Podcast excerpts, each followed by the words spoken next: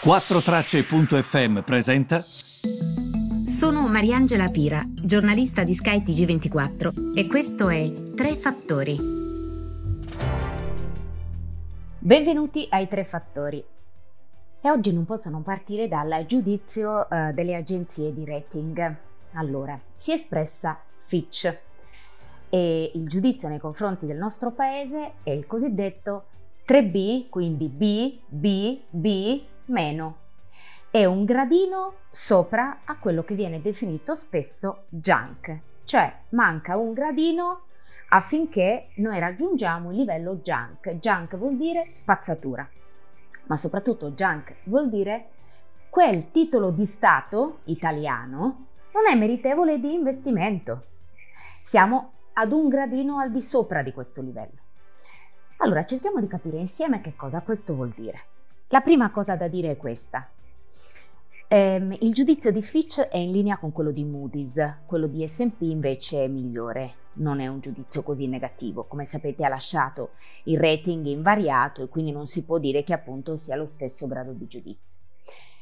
La seconda cosa da dire è che questo giudizio doveva arrivare a luglio, invece è stato anticipato, quindi se voi vi chiedete ma perché ha questo giudizio Fitch nei nostri confronti? Basta leggere il giudizio. Nel giudizio c'è scritto che qualora ci fosse una nuova ondata di epidemia, di pandemia, e qualora ci fosse um, una possibilità di nuovo lockdown, quindi di chiusura in Italia, eh, questo renderebbe i nostri conti completamente non sostenibili.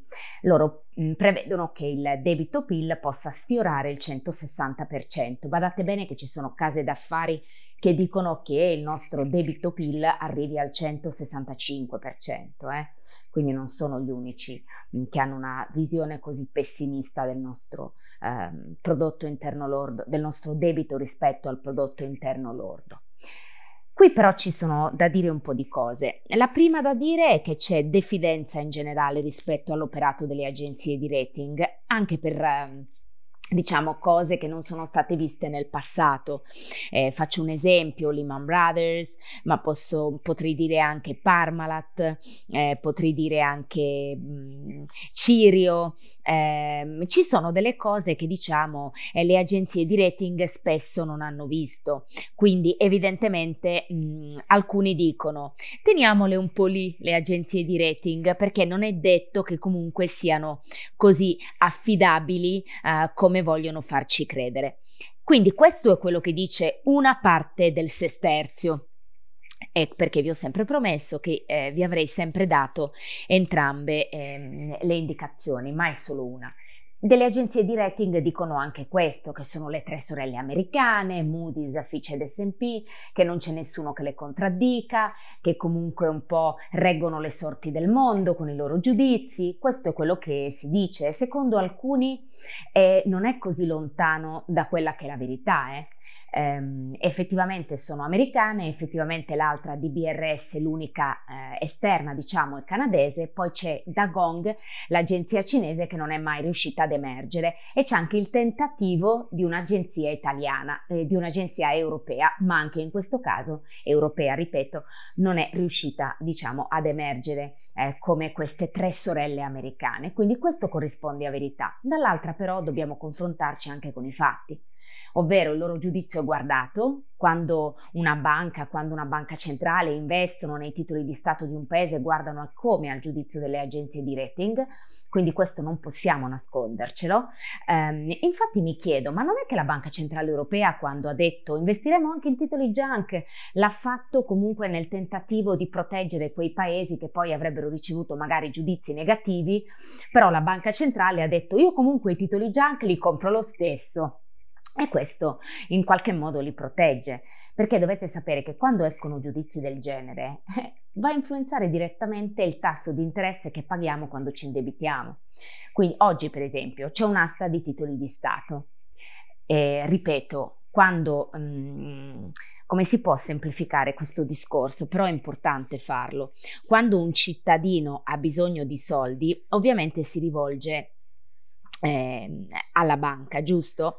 Quando invece ehm, eh, lo Stato ha bisogno di soldi per coprire le sue spese, quindi vecchi debiti, finanziare il welfare, si rivolge al mercato. Il mercato non è astratto, è una realtà fatta di investitori, grandi, piccoli. Eh, questi investitori sono anche cittadini comuni che vanno alle poste con i loro risparmi. Il paese emette titoli di Stato, gli investitori comprano, restituisce i soldi con gli interessi ed è così che nasce e cresce il deficit e di conseguenza il debito pubblico. A fissare il tasso di interesse che lo Stato deve pagare è il mercato e quando il mercato vede questi giudizi e dice ma questi sono in grado di ripagare questi titoli di Stato? E cosa, fa, cosa succede? Che il tasso di interesse cresce perché è come se io ti dovessi convincere a comprare i miei titoli di Stato, che non sono proprio di sta qualità eccelsa.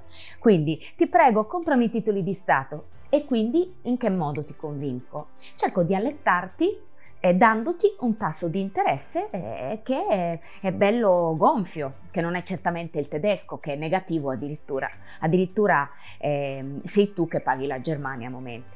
Invece nel nostro caso noi paghiamo un tasso di interesse elevato perché dobbiamo convincere le persone a comprare i titoli di Stato nostri, perché i titoli di Stato nostri hanno una pessima qualità al momento, ok? Il discorso è un po' questo, eh? Alla fine ovviamente rischio anche un po' di semplificare, però il discorso è questo.